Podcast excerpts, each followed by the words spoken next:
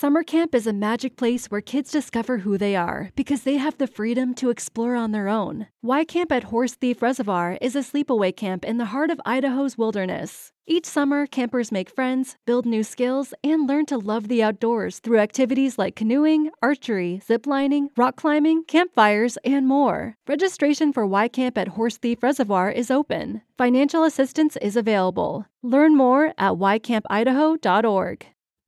Welcome to Radical Personal Finance, a show dedicated to providing you with the knowledge, skills, insight, and encouragement you need to live a rich and meaningful life now while building a plan for financial freedom in 10 years or less. My name is Joshua. I am your host. Today on the show, I'm going to talk to you about the tax obligations for Americans moving abroad. Yesterday on the show, apologize. I wasn't super happy with it, but anyway, it's out. Uh, but yesterday on the show, I talked about changing uh, taxes by moving abroad and how effective that can be. And I received a very thoughtful and well-written question from one of my patrons uh, in planning for a Friday Q&A show. And I thought that, that I would just go ahead and do a standalone answer to it. And so, if you are an American who would like to understand the tax obligations that you would have to the United States and also to your prospective new country of residence, then this is the show for you. I'll explain it to you. Jeremy writes in and says, Hi, Joshua. My name is Jeremy, and I've been listening to Radical Personal Finance for several years. I appreciate the wealth of quality content you have produced, and I'm happy to support the show on Patreon. Thank you, Jeremy. I wanted to reach out, uh, as a supporter of the show, I wanted to reach out with a question regarding the taxation of American expats meaning expatriates, living abroad. I'm not sure if you accept questions this way, but I wanted to try. My wife and I are both American citizens considering moving abroad. I am a public school teacher, and she is self employed and works from home. She owns a single member LLC digital marketing business. If we moved, I would take a job teaching at an international school, and she would continue to run her business remotely. However, before moving, we want to get a complete and accurate picture of what our tax liabilities will be. This is the scenario we expect. I will be teaching at an international school, and the school will withhold income taxes to the local government for me. I will make under $106,000. My wife will be self employed. Her business is registered in Ohio. All of her clients will be in the United States, and all income will be deposited into U.S. bank accounts. She will also make under $106,000. Based on my understanding of the foreign earned income exclusion, all U.S. citizens that qualify can exclude up to $105,900 of foreign income for 2019 from their taxes. Once I begin teaching abroad, I expect that I will pay income tax to that country's government, but will not owe federal income tax to the United States because, because of the foreign earned income exclusion. No Social Security or Medicare tax because I have a foreign employer, and no state income tax as long as I can prove my permanent residence abroad. However, my wife's situation is less clear. Though she will be living abroad and doing all of her work abroad, her business will be registered in the United States and all her clients will be in the United States. Consequently, my questions are 1. Are my assumptions about my tax liability as a teacher abroad correct? 2. Is my wife eligible for the foreign earned income exclusion? Three, will my wife owe Social Security and Medicare taxes on her business income? Four, will my wife owe taxes to the state of Ohio on her business income? Five, does my wife owe any taxes to the country where we will be living? What is incredibly frustrating is that I have reached out to numerous tax professionals and continually get different answers. This is information we desperately need before making such a serious commitment. Since you are also an American citizen operating a business while living abroad, I hope you can provide some guidance. If you do not know, do you happen to know anyone I could contact to get these answers? Thanks for your help. Hope you're staying sane and healthy in these crazy times. Best, Jeremy. Yes, Jeremy, I am. Let me take care of the dogs and then I'll answer your questions. First, I thank you for writing such an uh, an excellent and orderly question because it will allow me, in answering your question, to lay out basically all of the components of what taxation is is like for Americans who are living abroad. Let's begin with the first piece of data that you uh, shared that my wife and I are both American citizens considering moving abroad. It's very important that Americans pay close attention to what I say but people who are not Americans can basically ignore this show, with the exception of your abstract interest in American taxation, because the answer is extraordinarily different for Americans as compared to any other nationality on earth due to the unique system of citizenship based taxation in the United States. The first thing is, both you and your wife are considered to be U.S. persons for American taxes. And as U.S. persons, that means that the IRS considers that you owe the IRS, income taxes on your worldwide income. Now, there are basically three categories, three broad categories of people who qualify, who, who, who get taxed by the IRS. Number one is American citizens. Any American citizen, be it intentional American citizen, be it native born an American citizen, be it naturalized American citizen, any American citizen owes tax to the IRS on their worldwide income. Number two is any holder of a U.S. permanent residency visa. Uh, so, anybody who has the ability to live and work in the United States, who's a permanent resident, is a green card holder, to the extent that their green card is valid, the United States considers them to be a U.S. person. This is important. Say, for example, you come from Mexico and you go to the United States, you get a green card, and then you move back to Mexico. Your tax obligations to the U.S. government do not end when you physically leave the United States. Your tax obligations only end when you surrender your green card. The third category of person who owes taxes to the IRS is somebody who spends a substantial amount of time in the United States, somebody who uh, qualifies under what's called the substantial presence test. You can look up the details of that substantial presence test, but basically, if you find wind up spending uh, more than more than four months a year in the United States, you'll wind up owing the United States uh, tax money based upon your substantial presence inside of the United States. It is important to note that the IRS does not look to the immigration system as its definition of whether or not somebody is a resident. You can fully follow all of the relevant immigration laws and uh, and find yourself uh, being a taxpayer, owing taxes to the United States, or you can ignore the immigration laws and still find yourself owing taxes. They're not connected. So you have to, if you satisfy the substantial presence test, even if you're just a, a visitor visa, you may still wind up owing taxes to the US government. In your case, your system is simple though, because both you and your wife are American citizens. And for as long as you are American citizens, you will owe the US government.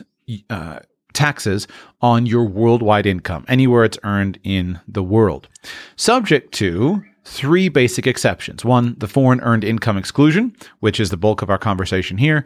Number two, the foreign housing deduction or foreign housing exclusion. And number three, foreign tax credits. So let's go on with the fact pattern.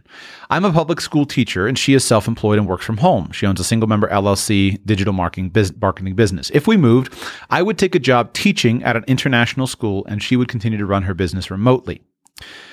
So, um, first, are my assumptions about my tax liability as a teacher abroad correct? Yes. If you move abroad, you will have two systems of tax authorities to think about. First is the United States, the second is your country of residence. With regard to the United States, the first question is Are you going to qualify for the foreign earned income exclusion? There are two ways that you qualify for the foreign earned income exclusion. The first way is called the strict days test, where you count the number of days that you are physically present inside of the United States. If that number is fewer than 35 days within a rolling 12 month period, you will qualify for the foreign earned income exclusion simple fact pattern. You leave the United States on January 1 and you do not return to the United States until Jan- December 31. For the entire calendar year, you will qualify for the foreign earned income exclusion. If you leave on June 1 and return on the following uh, June 1, you will get a 50% of the exclusion that can be applied to your income for the tax year, but you don't have to be gone for the calendar year. That's the basic point I'm trying to make. So that's called the strict days test. That gives you up to 35 days inside the United States. And when you fill out that form, you just simply say, here's the number of days that I have been present inside the United States. If it is less than 35, then you will qualify for the foreign earned income exclusion. The foreign earned income exclusion will allow you to not owe federal income tax on your first $106,000 of income. That number changes each year based upon an inflation adjustment. So it's usually about 106,000, but it will avoid your income tax on the first $106,000 of your earned income. It will not save you money on capital gains taxes. It will not save you money on unearned income, but on your earned income, that will eliminate your tax liability to the United States on your first $106,000 of tax liability.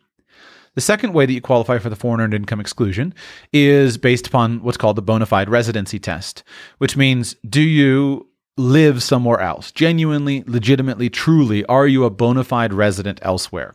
Uh, if you've moved from the United States to London and you own a house in London and you have a permanent resident visa in England and you and or maybe you're a British citizen and all of your center of life is there and you don't really have many connections to the United States, there's a long series of tests basically. You could prove, look, I'm a bona fide resident of England. I don't live in the United States anymore. Under that circumstance, you have a little bit more flexibility with the amount of time that you spend in the United States. In theory, you could spend up to uh, a few months a year, each year in the United States, and still qualify for the foreign earned income exclusion. Uh, but then again, you still need to avoid triggering the substantial presence test. So, in that situation, your assumptions about your tax liability as a teacher are correct. If you have moved abroad and you're teaching in an international school in a foreign country, your wages are earned income. And as long as you qualify for the foreign earned income exclusion, you will not owe the United States any taxes on that particular uh, on that first $106,000 of income. Now, what about your local taxation? Because that's the other side of it. You will owe taxes to the place that you are a tax resident. So this would vary depending on the specific country that you are working in.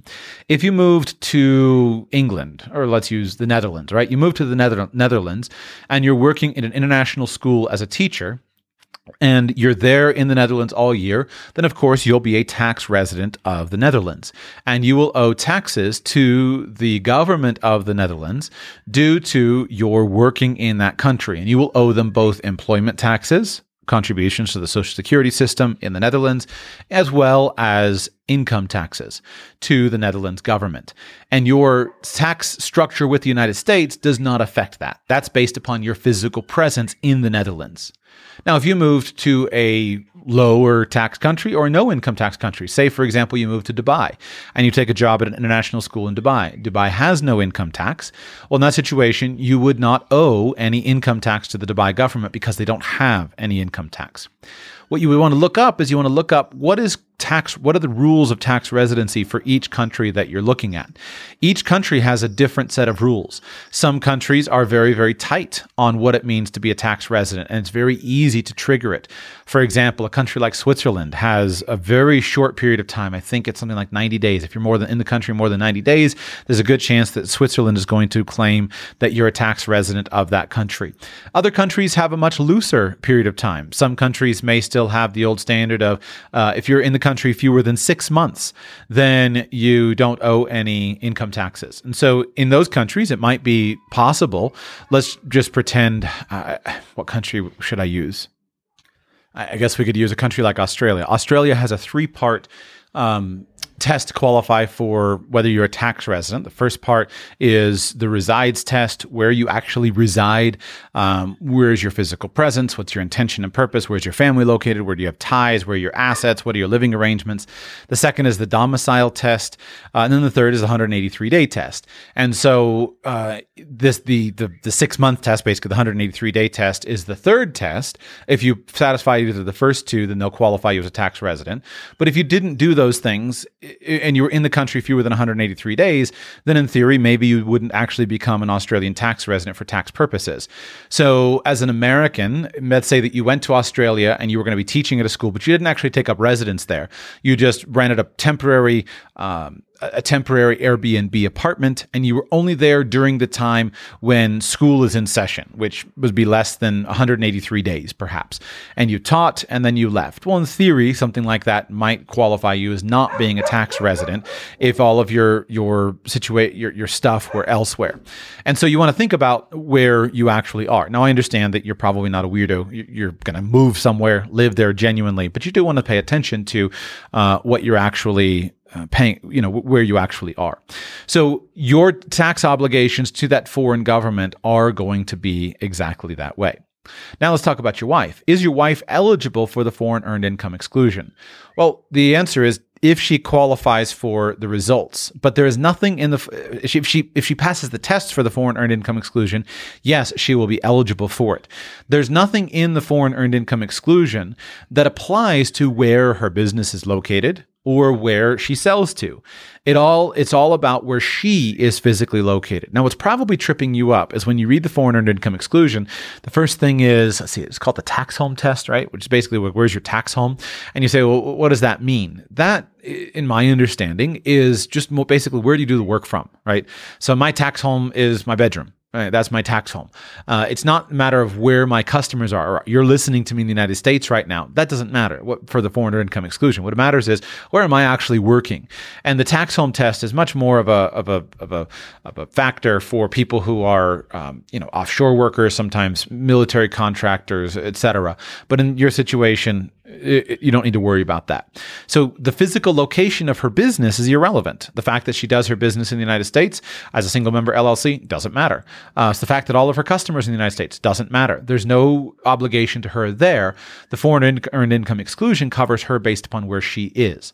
So if she satisfies the tests, the tax home test, which is easy, uh, and then either the strict days test or the bona fide residency test, she will qualify for the foreign earned income exclusion. And her qualification for for the foreign earned income exclusion will exempt the first $106,000 of her income from federal income taxes. And it's 106 for you, it's 106 for her. So given the constraints that you laid out in your case where you said both of you will be earning less than $106,000, if you go abroad, you move abroad and you're outside of the United States for at least 330 days per year, then you will both qualify and not owe any federal income taxes on your first $212,000 of income split between the two of you. Now, the next question Will my wife owe Social Security and Medicare taxes on her business income? The answer is it depends. It depends on how she's structured. So, as things stand currently, she is working as a single member LLC in the United States. And so, if she simply moves abroad, she's still going to be working for her single member LLC in the United States and owning that. And so, yes, in that situation, she will owe employment taxes based upon how she has that structured. If the single member LLC is electing to be taxed as a sole proprietorship, then she will owe self employment taxes. If the single member LLC is electing to be taxed as an S corporation, then she'll owe employment taxes on her salary. Nothing will change there because she's working for an American company. Now, if she doesn't want to owe those employment taxes, what you could do is you could arrange for her to move her company offshore. And the simple solution here, since she already owns a single member LLC, would be for her to keep everything as it is, but simply to transfer the member interests of her single member LLC from her ownership to the ownership of a foreign corporation. And if she does that, then she will be able to eliminate her employment tax obligations to the United States. And here's why. From the perspective of her customers, nothing will change. With a single member LLC, nothing will change. All of her bank accounts will still be there. All of her, she can run her PayPal or her Stripe account. She can sell everything. Nothing will change. She can maintain her, her US based address. Everything is, is exactly like a US front facing com- um, company. And nothing has to change with regard to any of the infrastructure of her business. But if she sells or, or, otherwise transfers her single member LLC member units from her from her to a foreign corporation that she owns, what will happen is the IRS will ignore the existence of the single member LLC for tax purposes. It becomes a basically a transparent entity. And the IRS will look up one level and say who owns the single member LLC. The single member LLC is a disregarded entity for tax purposes. And so she can establish an offshore corporation. She can transfer the member the member units of the LLC to the offshore corporation. And now the IRS will view her as being the employee of an offshore corporation. And as an employee of an offshore corporation who qualifies for the foreign earned income exclusion, now she will not currently owe any kind of employment taxes to the IRS because she no longer works for a US based company. The analog for you is very simple. In the same way that you moved outside of the United States and you moved to a foreign country and you now start working for a foreign company, you no longer have to pay US based employment taxes because you now have to play, pay local employment taxes. Make sense? So the same thing applies to her. If she moves outside of the United States and she no longer works for a US based company because of the fact that she now works for this offshore company, she will no longer owe United States employment taxes but she may now know she may now owe offshore employment taxes. And the answer as to whether she does or doesn't is going to depend on the jurisdiction into which you move. Again, what are the what are the laws of that local place? What are the laws in that local area? If the local jurisdiction allows her to work online and not legally owe any local employment taxes because either they don't have a system of employment taxes or because an online business working in some other jurisdiction doesn't, you know, qualifies in a third place, then she could legally eliminate that obligation. However, if she moves to a place where they require contributions to the local social insurance programs, then of course she's going to lo- owe those those contributions to the local social insurance programs. So you've got to think about where you're leaving, which is the United States, and think about where you're going to, which I don't know, but you've got to research the laws of that local area. And then the you know the ideal solution is you want to be thoughtful from the tax perspective, which most people taxes are not how they drive their life, nor should they be, right? You you want to move to a place because you want to live there. You might consider taxes, but most of the time you just want to move there because that's where I want to live. But to the extent that you're doing the tax planning as a primary consideration, you want to be thoughtful and strategic about the exact place that you go.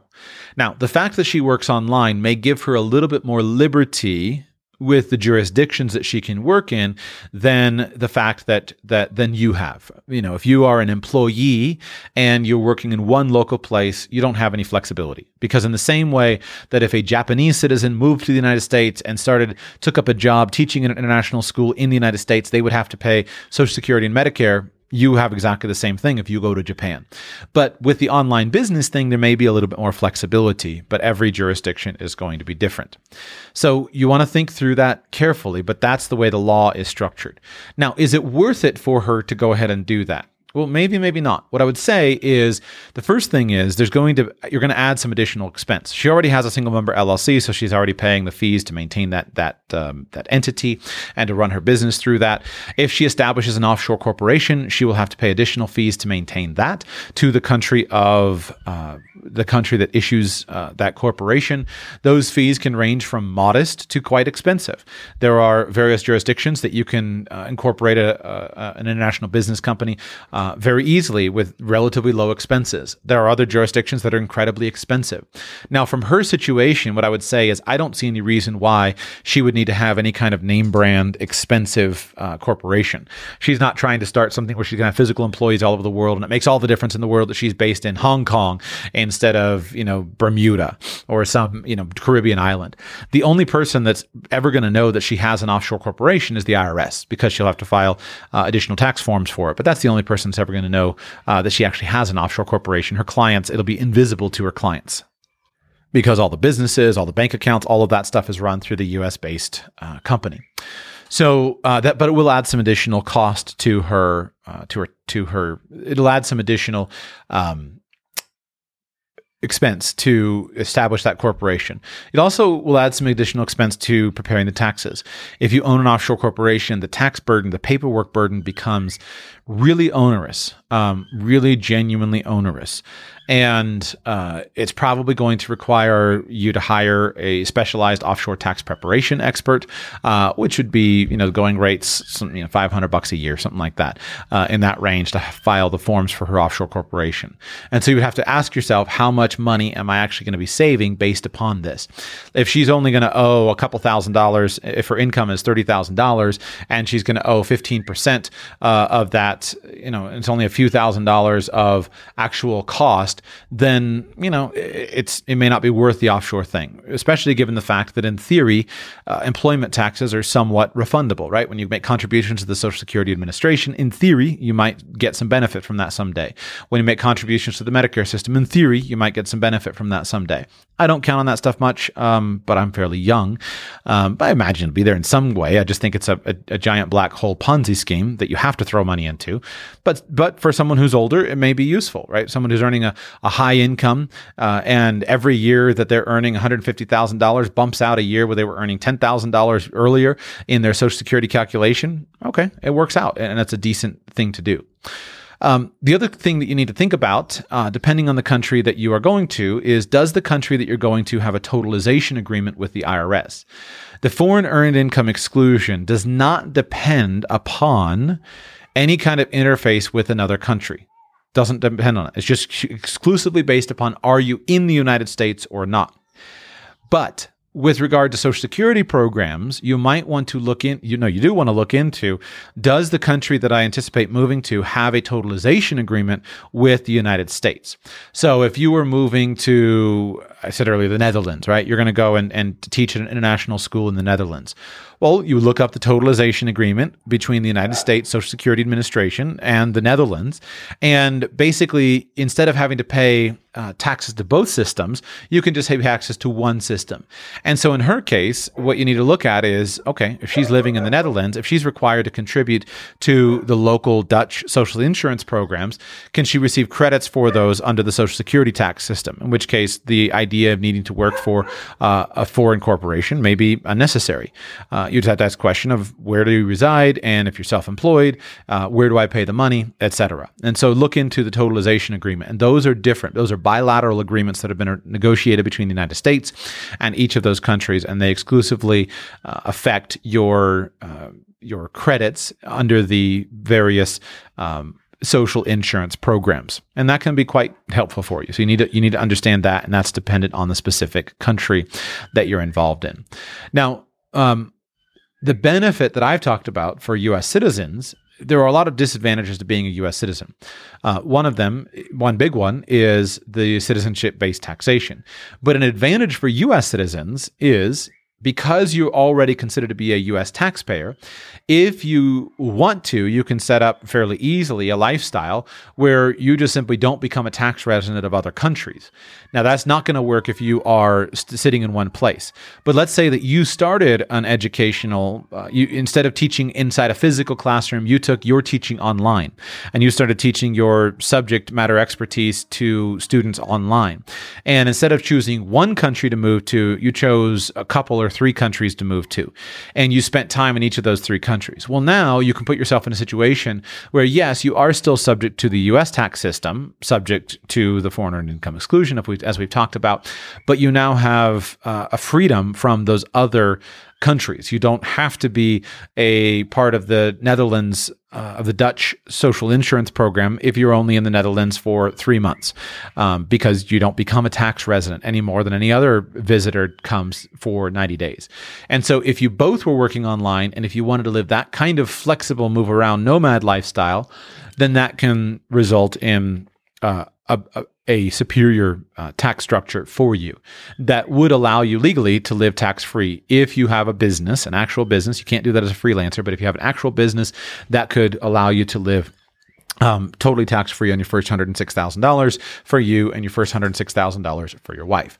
Most people don't want to do that. Um, most so that's not going to be relevant for most people, but it is an option if to the extent that the taxes pay uh, factor into your overall situation.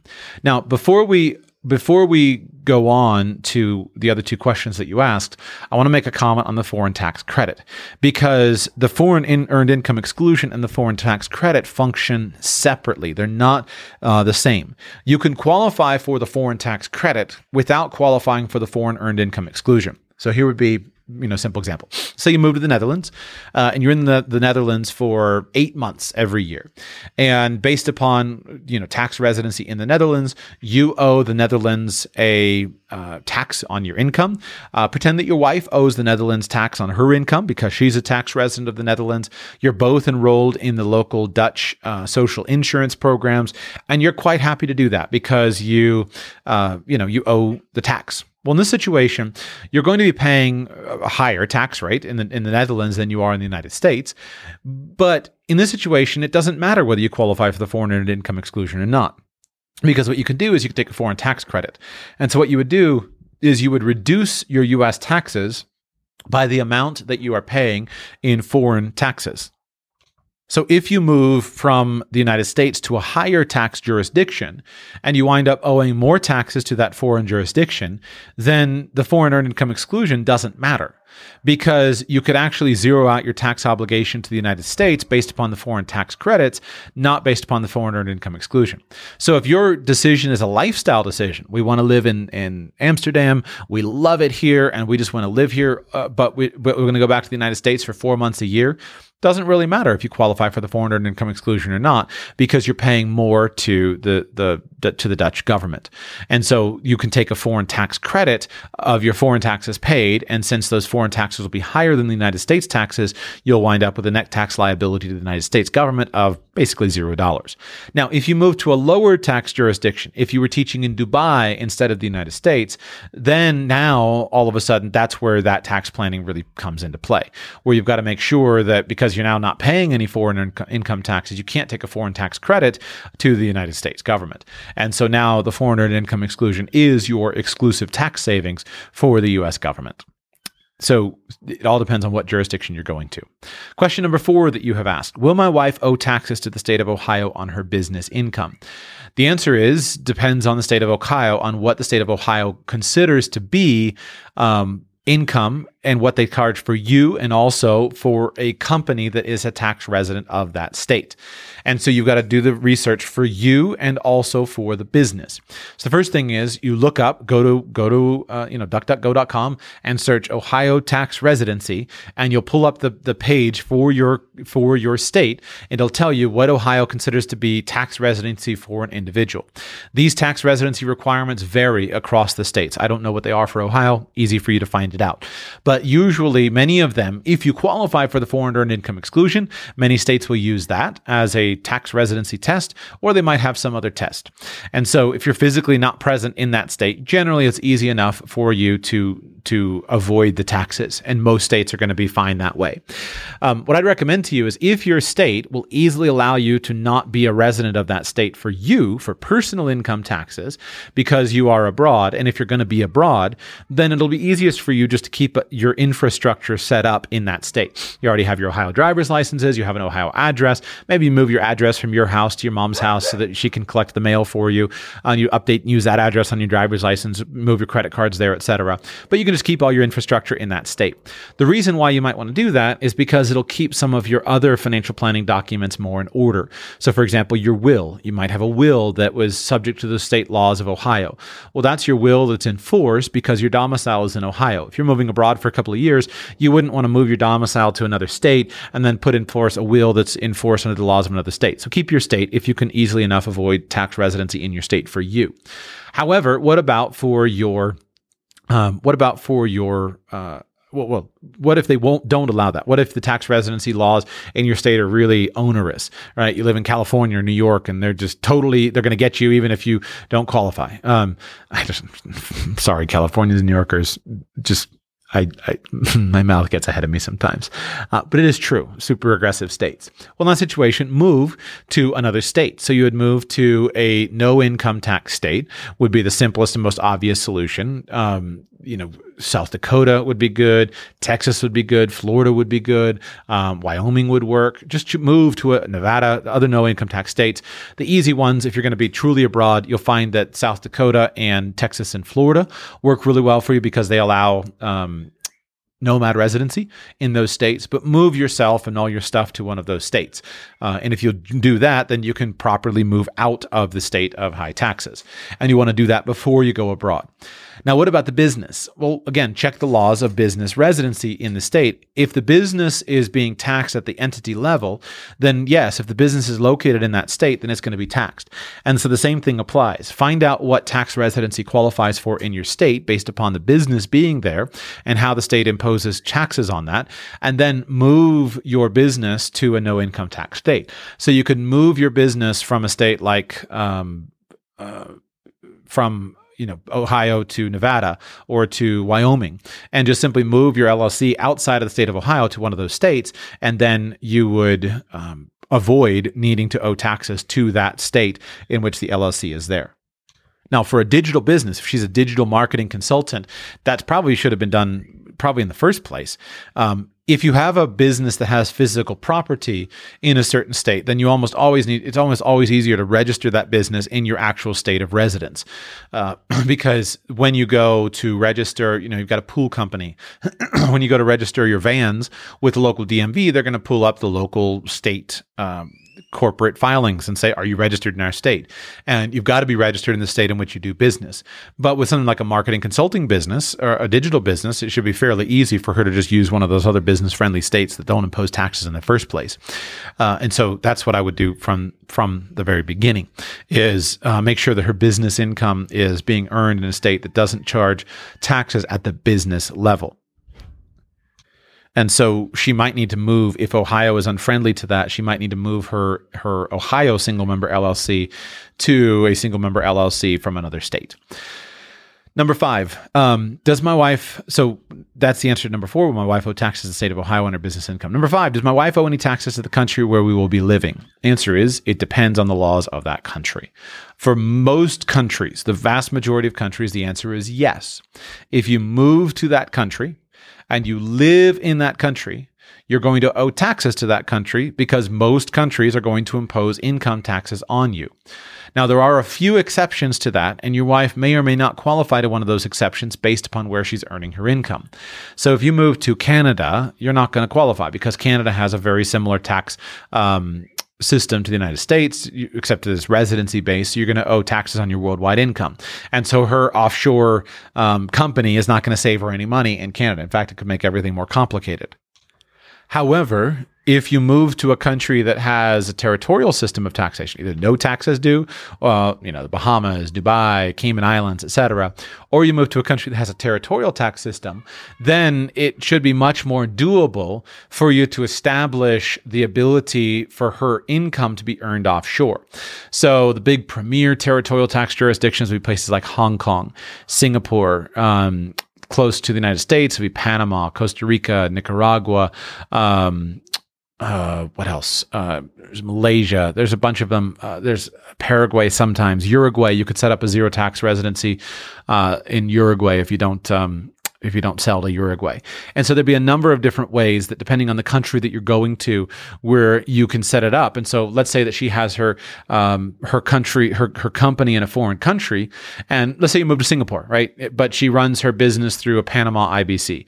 Uh, well, in that situation, because her income is being earned outside of the jurisdiction of Singapore, she wouldn't owe the Singapore government any taxes on her income because she's not earning any income in Singapore. You would because you're earning income in Singapore, but she would not. Uh, and there are a bunch, there's about 25 uh, territorial tax countries in the world that you could consider um, that have those kinds of laws. I think that's the most just system of income taxation. Uh, I, I, so uh, th- I think those are, are good signs of a good place to go. Um, but uh, that's the answer. So I think I've answered all your questions. It's uh, they are complex though, and the reason why you're getting a lot of different answers on this stuff is because it's extraordinarily complex. You've got to deal with with basically four different sets of tax codes. You have to deal with income taxes and employment taxes in the United States. And then you have to deal with income taxes and employment taxes in the country in your destination country. And those are all very intertwined and and it's very unusual that you would find somebody who is competent in all of those things. I'm not even competent because there's so many countries in the world. So I'm giving you broad brush um, advice.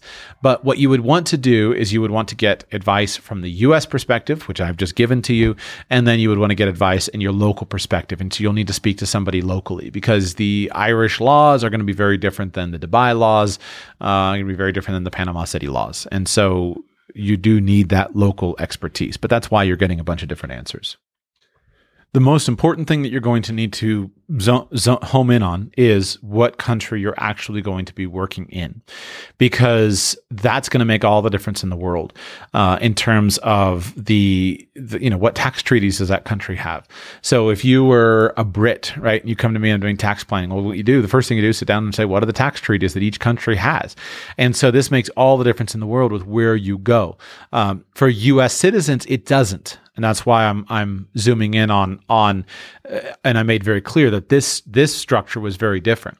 But for, for because for U.S. citizens, it doesn't matter where you go, and for U.S. citizens, you can live totally tax free if you're willing to move around and not become a tax resident of another place. But that's very different than if you for for other people. And so what would happen is depending on the country you go to, that's going to drive the exact taxes that you're exposed to. Um, you know, you could move to. I mean, there's so many little tax havens that you could do. Uh, I can't give more examples, otherwise we just go too far off. But it matters where you go to. So let's say that you say, okay, I'm going to move to uh, Portugal, and we're going to become non-habitual residents uh, for Portugal. Uh, and I'm going to teach in a local school, but she's going to, you know, maintain the non-habitual resident scheme so that she can uh, enjoy the tax exemption in Portugal. Great, you know, that can work out really well. In which case, everything is simpler though. But it's because of the the, the, the wrinkles within the Portuguese system.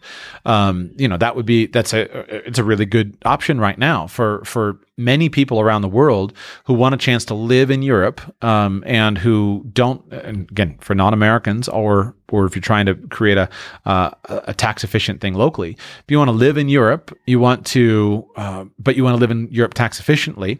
Applying for the Portugal Golden Visa program and becoming a non-habitual tax resident gives you access to uh, the European Union, gives you the ability to live there, and you can eliminate your taxes uh, or keep them very low, depending on the, the deal that you that you set up for ten years, right? And that's really powerful. But that's a unique thing to Portugal that Spain does not offer. So. Um, clarify the country you're going to and then research that country's taxes. And then in part of your research will then have to go to what tax treaties does that country have.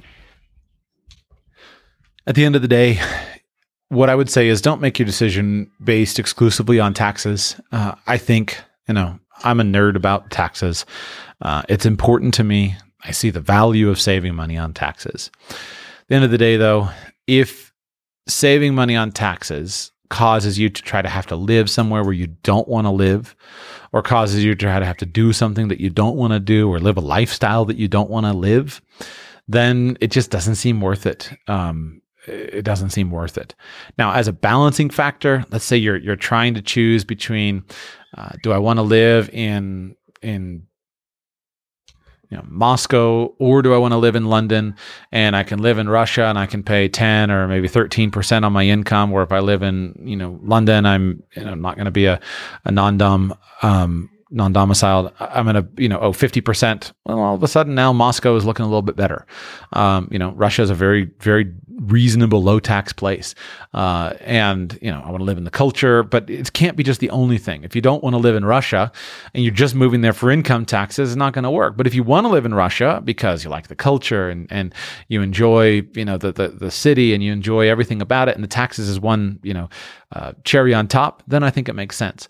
I just don't think it makes sense to to start with tax planning as your primary solution. Most people who leave the United States don't leave for the purpose of tax savings.